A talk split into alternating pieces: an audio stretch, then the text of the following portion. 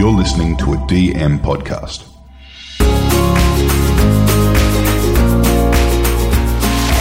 Hi, I'm Nigel Marsh, and this is the Five of My Life podcast. The show where five choices reveal sideways insights into the lives, opinions, and lessons of interesting people. Eddie Jones is one of the highest profile rugby coaches the world game has ever seen, with controversial stints coaching the English, Australian, and Japanese national sides. This episode was recorded the day after it was announced he was returning to coach Japan for the second time and reveals a fascinating insight into the man behind the headlines. So, Eddie, welcome to Five My Life. Yeah, nice to nice to be here, Nigel. Pleasure. I have been a rugby nut for over 50 years, and this isn't a rugby show, uh, but I have had the captain of the Wallabies on, John Eales, and I've had Stuart Dickinson on, the most capped uh, Australian rugby international referee. And now I've, I've completed the trifecta, mate, because I've got the coach on. So it's just wonderful to have you on and to see how you're going to respond to the Five of My Life challenge. And we always start with the film. And you have chosen the film that is commonly regarded as the, if not the, one of the very best animation films ever made. Spirited Away 2001. A, describe the film quickly. B, why you like it. And C, why you've chosen it. Well, it's an animation about uh, about life, really, about humans' interaction with the environment and just the the clever way they've done it, setting it up in a, a city called Tenri in Japan, where all the buildings are the same. Uh, you know, it's a, quite a strong religious sect, and it starts by the family walking in. You know, the parents get greedy and they turn into pigs. Um, and then the, the child then goes into the castle and has a series of adventures that you know relates to the underlying theme about how we've got to look after the environment. You know, and, and I remember going there with my daughter, who was I think ten at that stage, and thinking, yeah, this is going to be this is going to be hard work, um, and thoroughly enjoyed it and watched it about two or three times since. I love it. And, and, and what is your what is your film going uh, regime? Do you watch lots? Uh, well, the only time I watch them is on on the plane, mate. So whenever I'm on a plane, I try to get two or three in. Usually get through one fully, and then the other two, you know, get part bits and pieces before I fall asleep. Um, re- your religious journey. Would you mind um, telling us about that a little bit? Uh, how how was your upbringing? Where have you landed now? Yeah, probably. You know, we were a fairly non-religious household. Um, you know, Presbyterian or Methodist. Yeah, in the primary school, you had to do religion on Friday morning. Uh, I wasn't the greatest student, but yeah, probably when I was ten years ago, I had a stroke, um, uh, quite a serious one, and uh, a friend of mine was was reasonably religious, gave me a couple of books to read while I was rehabbing, and and post the stroke, I, and I was in Tokyo at the time. I went to a a non-denominational church right in the middle of Tokyo. That was very multinational. We had a South African uh, guy in charge, and and I enjoyed that. I went there every Sunday, and and probably yeah helped me on the next next bit of my life after the stroke. Um, trying to understand why it happened, and then you know what can I do with the rest of my life. That, that's wonderful. And, and have you kept that up? When I went back to England, or when I went to England, I didn't.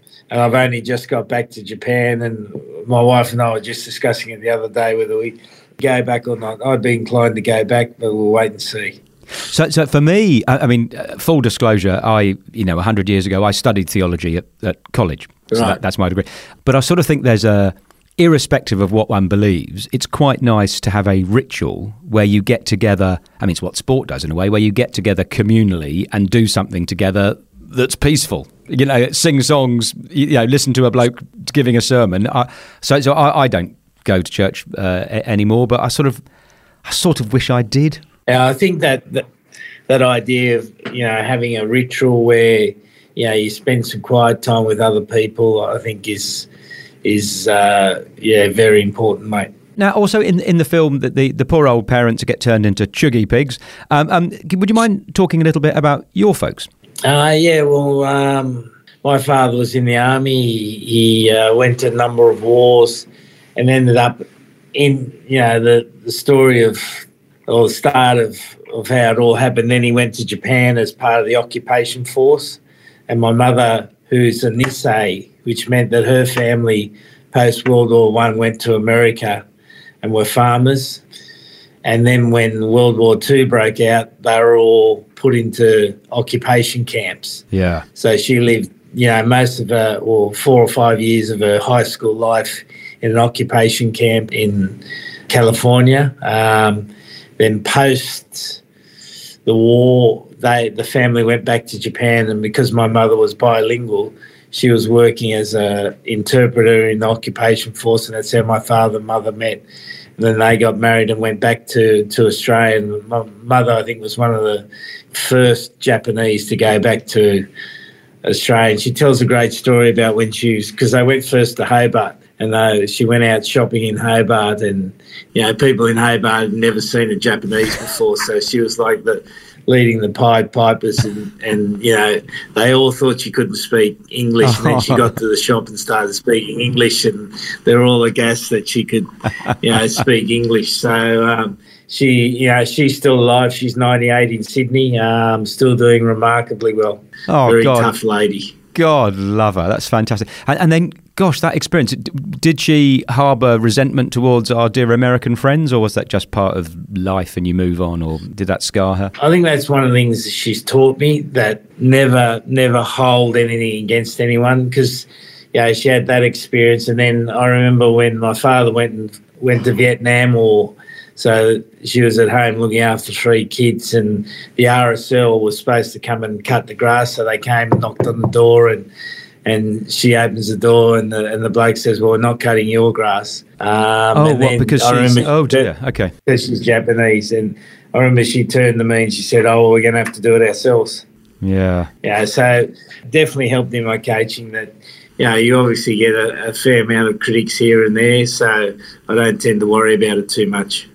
So I, when I was 16, was locked up in boarding school, and in 1981, I uh, climbed over the wall, which you were not allowed to do. You were locked up for 14 weeks at a time, and um, let's say borrowed with air bunnies, stole a bicycle. I did return it afterwards, and I cycled for 11 miles to Oxford to watch the Wallabies play Oxford University and beat them 1912. But forget that, it was the Ella brothers. Holy moly. So I'm in the rain, Yeah. cycling. I'm probably going to get expelled Yeah. from school and arrested by the police. But it was unbelievably ele- one of the just wow. I was there, mate. 19. I mean, the, the Wallabies obviously won 19 12. Um, but you are mates with the best rugby players that have ever bestrode this planet. What, what was that like being at school? Did you know then that you were in the presence of greatness, or was it just just just classmates? I remember going to kindergarten. We were, it was all started in kindergarten together, and you know, these three Aboriginal boys, and and then mate, no one really worried whether you're black or white. There wasn't any real discernment, but no one knew. Um, and then we started playing sport, and you knew who they were then. Um, you know, every cricket team we played in, we won. Every rugby league, we were playing rugby league there, game we won. And they were just remarkable. And the most polite boys, you know, always had a handkerchief in their pockets. You know, they lived in a house of 14 kids, you know, three bedroom house, 14 kids on the, Ameri- on the Aboriginal uh, settlement, but they were always you know, immaculate in the way they presented themselves. And it's remarkable what they did in sport, you know, it really is. I- I, think they. I mean, I mean, I'm just a, an amateur fan rather than an expert or anything, but I, I think they sort of transformed the game globally. They, they changed how. I mean, um, when I was, you know, watching rugby, I mean, God alive, the, the England team, you know, kicking the leather off the ball, and then, I mean, that's why I that's why I'd cycle to see them. They go, these these guys are playing a different a different game. It was, you know, and everyone everyone had to catch up. Just fantastic. Yeah, they made catch and pass fashionable, mate. Yeah.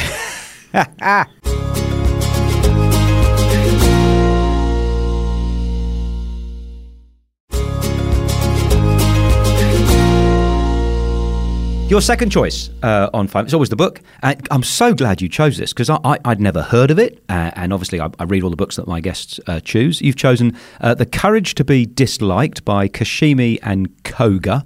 uh, I mean, if I call it self help, I think that's that's sort of derogatory. It's more than self help. Published in 2013 uh, in in original language, 2017 in English. Would you mind explaining briefly explaining what it is and then why you've chosen it? Yeah, well, it's written as a as a as a story, and I think you know the way the guy's written it is is very clever. And again, it's all about you know just owning yourself, owning your career, you know, not worrying too much about what other people say, not not worrying what your childhood was like. Don't let your childhood dictate what your rest of your life is, and you know, and, and basically finding yourself and be strong in yourself. Yes, so there were three, uh, the three sort of granddaddies of psychology: Freud, Jung, and Adler, and it, it, it's it's based on Alfred Adler, uh, and and the, the the structure of the book is like a so- Socratic conversation between a student and the and the master. Yeah. I just adored reading it, and the themes absolutely uh, as you described. And the one thing in it that really hit me like a truck was there's lots of effort in psychology, for Freud and Jung, in in working out why you are like how you are. So, so I was sent to boarding school at the age of five in another country or whatever. So that's yeah. why I, I don't know, talk too much or I scratch my neck or whatever it might be, right? So you put all this effort into working out, you know, your mother never hugged you or whatever it was, or, or, or you, you know, you had some trauma. That can explain why you are how you are. Whereas in this book, just incredible. You go, well, yeah, let's not spend too much time on that. How about let's concentrate on what you would like to be? You you have choice. Yeah. I think it's terribly titled. The, the, the, the courage to be disliked. I think it, it's a really off-putting title because that is not the main theme of the book. It's about courage and self-acceptance and authenticity and deciding what you want to do and doing it and not not allowing a true explanation of why you might be like you are be an excuse for never changing. Yeah. Or you can say, well, sod it. I've always got a choice in every moment to decide what I want to do with my life. And I think, you know, it really ties in with, you know, people talk, use the word now, agency. You've got to have agency in your life, you know, look after yourself. And that's what it's about, mate. It's almost like it should be called courage to like yourself. Yeah. Yeah. Self acceptance. And, and that not meaning uh, having tickets on yourself, but you know we're only here no. once. There's a quote uh, towards the end that I wrote down, which is to shine a spotlight on here and now, and go about doing what one can do now, earnestly and conscientiously. And you go, that's that's fair enough. I'll buy that. You know, try and make a contribution, do your best you can, and don't worry about it yeah, too much. Yeah, yeah. I think the the other part is really about just living in the moment. You know, enjoying every moment. What can you get out of what can you get out of this moment at, at this time, and then take it forward rather than you know worrying about what's been in the past or worry about what's in the future. You know, just just get on with it. And I think the reason it resonated with me a lot was that particularly you know coaching young players. And, and you just talk to you know a couple of my mates are still still school teachers, and they talk about the high level of anxiety young people have today and you know in in sportsmen particularly that's exacerbated by social media. So you know as a as a coach it was another way of of, of getting a different message about like how how can you be the best version of yourself? How can you own your own career? Yeah. Uh, uh, 100% um, I, am going to come on and, and, ask you about your teaching experience later on, uh, but I, I want to do one fan thing where, for me in my life, possibly the pinnacle of sporting excitement was when Mr. Guscott dropped the drop goal in the 97 uh, Lions tour against South Africa. To this day, I mean, I, holy moly! Um, what, what is what is yours as a fan? And, and it needn't be rugby. It can, it, but but the the moment if you had to pick one where where the champagne was was uncorked. Oh, it was probably more about changing of the guards for me. It was Oh, I'm a massive cricket fan. Right. And I remember being a young kid. It was it was a 70 71 uh, series, and Australia was getting absolutely belted by England. Um, Bill Lawry, who was the captain, was a, a really dour, like a very old fashioned captain. And Ian Chappell came in. I remember I was lucky enough to be the first day of his test in Sydney, and he, he came in. He had his shirt undone to his you know, his nipples. He, he had a big handlebar moustache and you could just see an instant change in the in the the way the team was operating. You know, it was like we were to we're now going to take it to you. If we're good enough, we'll win. If we're not good enough, we won't. And for me, that almost was the moment that, as a player, I wanted to play like that. And as a coach, I always want my teams to play like that. So it just stands out to me. Oh, wonderful.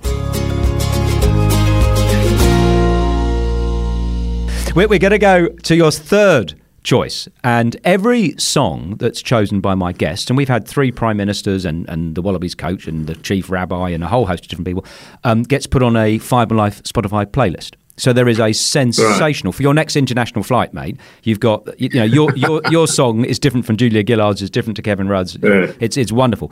But you have chosen the fourth single from Bruce Springsteen's Born in the USA 1984 album, "I'm on Fire." At night I wake up with the sheets soaking wet and a freight train running through the middle of my head. Only you can cool my desire. Oh, I'm on fire. Tell us about that. Uh, it always resonated with me, like in bad coaching periods where there's almost like a freight train running through the middle of your head. You know, and uh, I've, I've always been a big Bruce Springsteen fan, but I've never been one that can remember lyrics very well. But for some reason, that one sticks in, in my head all the time. And I go back and I listen to it, and I, I just really enjoy the song. And, and so so you you listen to it when you're having tough times or when you're having uh, successful times. Oh, both. Both? Both. yeah. Okay. Yeah. Like he stood the test of time. You know, his his last album, uh, what was it called? The Letter. Some fantastic songs on that, um, and it's incredible. You know, he started off as a skinny little bloke. He wasn't strong enough to play two hours on the guitar and just build himself up. And you look at him now in his seventies, and he still looks, you know, as ripped as ever. Can still, you know, bang out a, a decent concert and just kept going. And have you seen him live? Uh, I've seen him a couple of times live, mate. Yeah, in Sydney. He's good, isn't he? Yeah, no, unbelievable, mate. Um, now, um, I, I should have asked when you mentioned her earlier, taking her to Spirited Away. Is your daughter Chelsea? Yeah. Is is she London based, Sydney? Uh, Where, where, where is she? Uh, she's in she's in Tokyo now. So Oh, she's, right. uh, she's like 70, 75% Japanese, 25% Australian. When she was a kid growing up, she had little affiliation with Japan. It's, it's, it's so interesting that she did uni in England and then went back to Australia and worked for three or four years and now moved to Japan and loves it. Ah, fantastic. Uh, and um, tell me, if you don't mind, if you don't say anything you don't want to say, uh, how how did you meet uh, Mrs. Jones? Uh, we were teaching at the same school.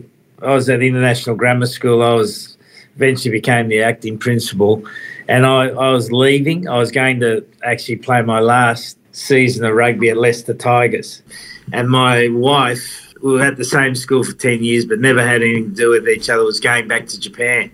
Um, so they put on a farewell party for both of us, and we started talking. And then three months later, uh, Hiroko came over to Leicester Tigers with who spent six months together, and then got married. Oh, I love it. And, uh, did you get married in England or, or No, no, he got married in Sydney. lovely? Okay, now your fourth choice. It's always the place, and I'm in embarrassed. I mean, I've been Google Earthing it in, in on satellite and on maps, but I, I'm probably going to pronounce it wrong, so I do apologise. Sugadaira in Japan. Is that how do you pronounce it? Is that right? Not bad, mate.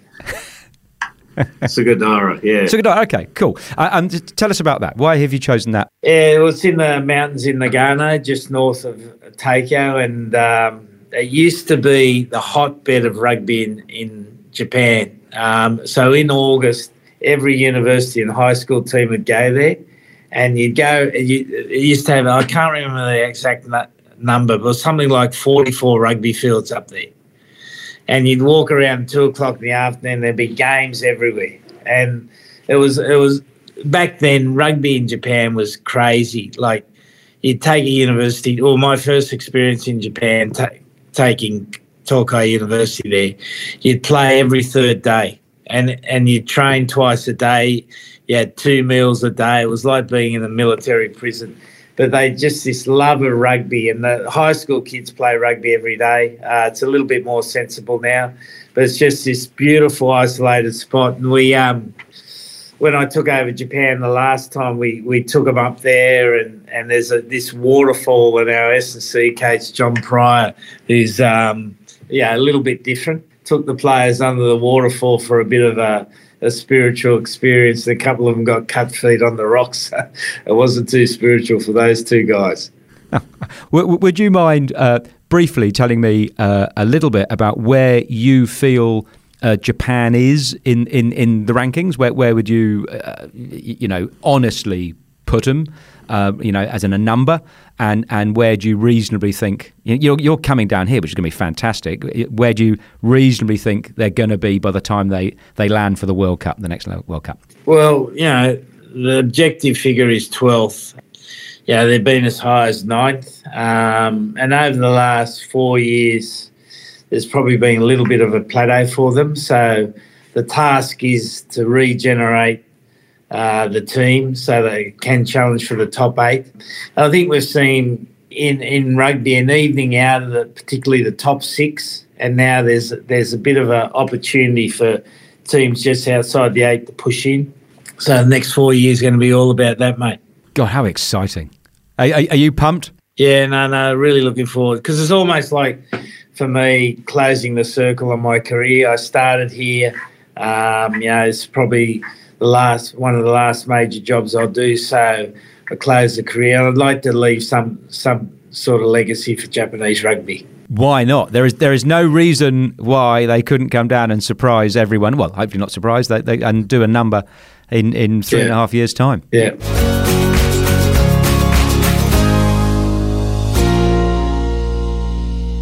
Your fifth choice, it's always the possession, and it's often my favourite of the choices because people get personal. They don't usually choose their Ferrari or their plane. Uh, in in your case, you have chosen a samurai sword. How many have you got, mate? Describe the one you've chosen and tell us why you've chosen it. I've only got one, um, and in fact, I've given it away.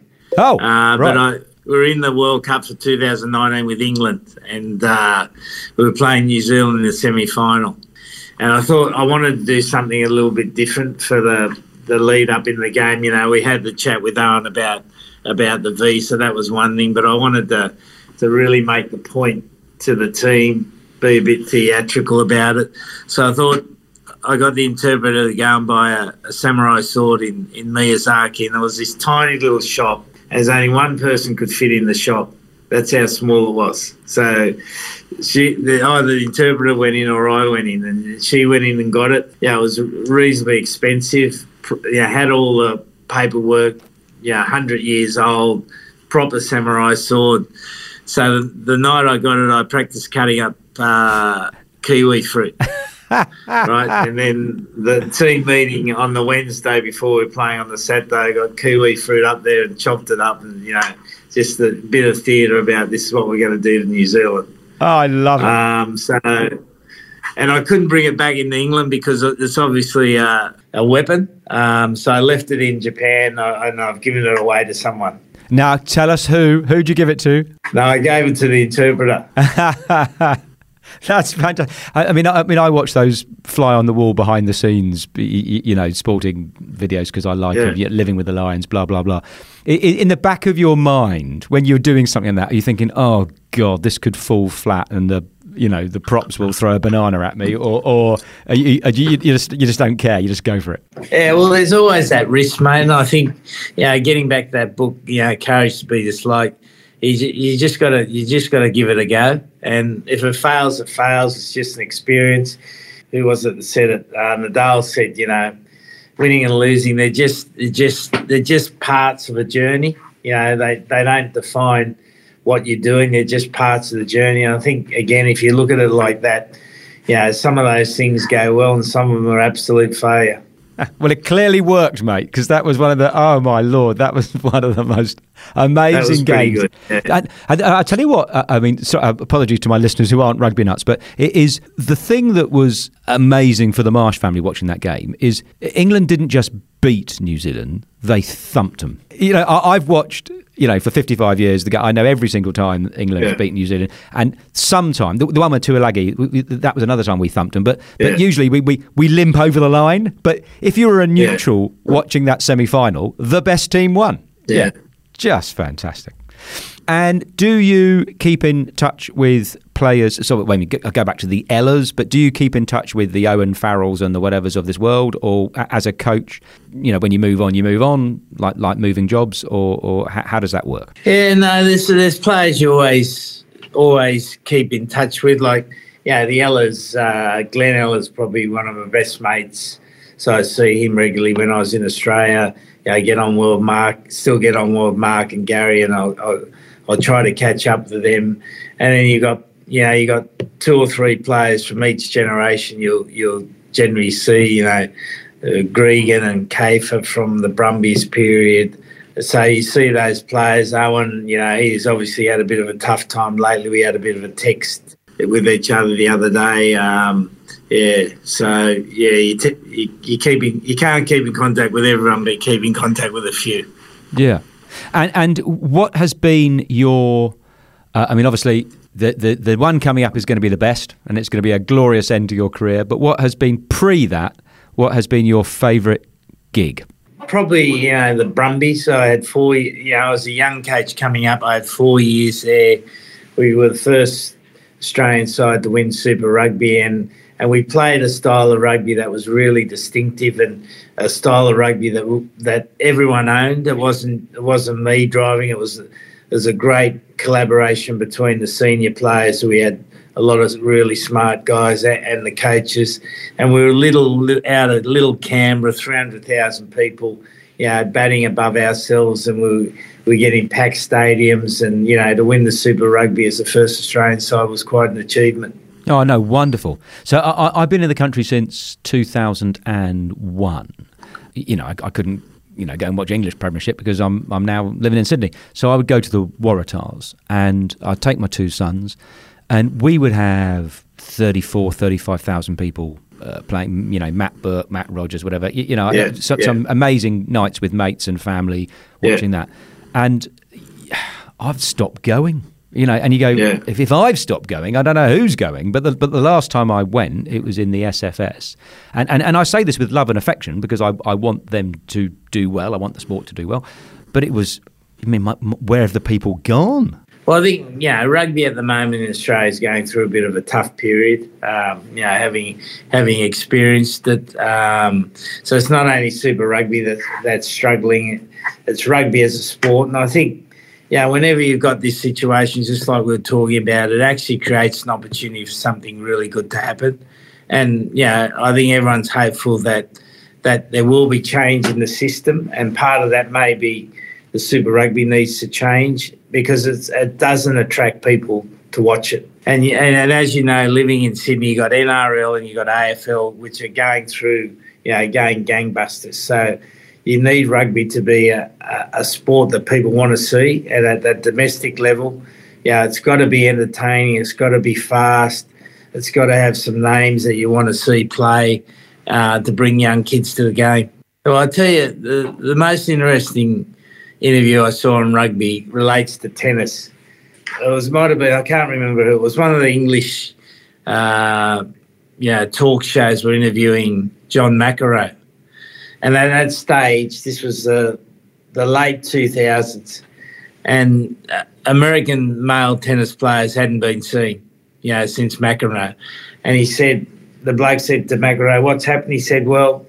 You know, at the moment, all the best athletes go to basketball, they go to baseball, they go to ice hockey, they go to NFL we don't get the best athletes and and tennis has become an athletic game you know you got to be over six foot to be to be uh, successful so the reason I tell you that because yeah, if you go back to rugby at the moment, rugby's not getting the best athletes. NRL and AFL are, and you need you need that athletic talent to be successful. And people want to watch good athletes play. Do you know? I, I tell you, you know that the, the, legends of the sport that, that play 119 tests for their yeah. country. How could how do they survive? How does a Dan Carter or a Jonny Wilkinson? How do they? Not fall to pieces playing a collision sport for for 10 years and they must be just supremely physically lucky or is it conditioning or, or you know I play a game of rugby and I have to lie down for two weeks well a combination of all those things you know firstly they've got that real desire to work hard and to be really well prepared. They condition their bodies for, for collisions. They're skilled. They get out of the way when they need to get out of the way. Right. And I need to ask you just uh, um, my elder son is a rugby referee. Talk to me about referees and how the game is officiated. Any views? The problem is not the referee. The problem we've got is technology. And I say that in a way that we've got to decide whether we want the game to be absolutely precise. And we saw in the final that virtually every decision was was double checked by the by the TMO to make sure it was correct. And as a result, we had a stop start game that looked like NFL. Um, so I think the referees, you know, the game's got faster. There's more contests. There's, there's higher collisions. I think they're doing a pretty good job. But we've got to decide as a sport whether we want it to be absolutely precise or we're prepared to have some some error as long as the as long as the referees are supporting getting the major things right. I am so bloody chuffed to hear you say that. The referees are not the issue. And if you if you look at you know the I mean as a pom the the the, the barbarians versus the All Blacks in 63 whatever there's a wonderful try with Gareth Edwards. It, that would have been stopped four times by the TMO for for forward passes and obstruction. You go but it's about entertainment. And the Lions yeah. tour in South Africa ruined by causing a fuss about TMOs and whatever else. I think to conceptually all become aligned that there are going to be a few mistakes. What you know? What are you after? Are you after a game that's it's fun to watch and you've got a referee in the middle who's experienced and lets it flow? But you know, it, it every ruck there will be 15 infringements if you wanted yeah. to stop and ask. And so, so I'm, yeah. I'm, I'm, just so pleased to hear you say that. It's not about when people criticise. Yeah. Obviously, there are good referees and bad referees, but but it's not the point. We're looking at the wrong the wrong issue. It's not because whoever it is isn't good enough. It's because he's been asked to officiate on everything. Mate, there is uh, a sixth choice on Five My Life. Who would you like to hear on Five My Life next, and why? Yeah, well, my favourite sports person of all time is Ian Chappell, as I said. You know, I, I absolutely love him. I love what he did for Australian cricket. And even now, you know, he's obviously in his 80s. I see, you know, little bits and pieces of when he talks. He always talks a lot of sense. Well, that's a brilliant recommendation. And part of the of the joy of this show is if I called him up and said, I'd like you on Five My Life, he'll tell me to get nicked. But I'll call up and say, Eddie Jones wants you on Five My Life. and he'll still tell me to get nicked. um, okay, look, before we wrap up, and this has been brilliant, mate, thank you so much. The, your chance with the talking stick to correct any misunderstanding uh, that anyone might have about you. Uh, look, yeah, it's a bit like Carries the Beast, like I don't really care yep. um, what people think yeah, the only person that's really important is is that I, I can I can be reasonable my whole life. That's I think most people. That's all you're trying to be is reasonable. You know, no one's perfect. No one gets everything right. No one gets everything wrong. You're just trying to be reasonable. And I think, particularly since I've had the stroke, I've lived my life in a in a pretty reasonable state. So I don't really care what what other people think that's their business. What other people think of me is none of my business. I, I, I love that expression. It's quite inspirational and encouraging in a way to hear you talk about the role that your stroke has had in your life. You know, that cliche about, you know, it's the worst thing that happened to you turned out to be the best thing. Uh, um, I, I, lost my job when I was 14. It, I thought my life was over. It turned out to be the best thing that ever happened yeah. to me. Is I imagine when you were being taken in the ambulance to the hospital, you weren't going, "This is brilliant," but it, you know, ten years later, looking back at it, you, you've, yeah. you've talked quite inspiringly about how it's actually helped you come to certain, you know, acceptance with stuff. You get things that happen to you along your life that are potentially really good learning opportunities, but they're only learning opportunities if you actually if you if you look at it, reflect, and then make a decision on what you're going to do next. And and so yeah, when you've had a stroke, I think it, it really it really allows you that opportunity to do that. So yeah, I wasn't blessed to have it. Don't get me wrong, but. Uh, I think I learned from it, and uh, hopefully, uh, yeah, if I have another one, it probably won't, won't be a, a, chance to reflect. I'll probably be in a coffin, mate. well, listen, so we'll I, wait and see.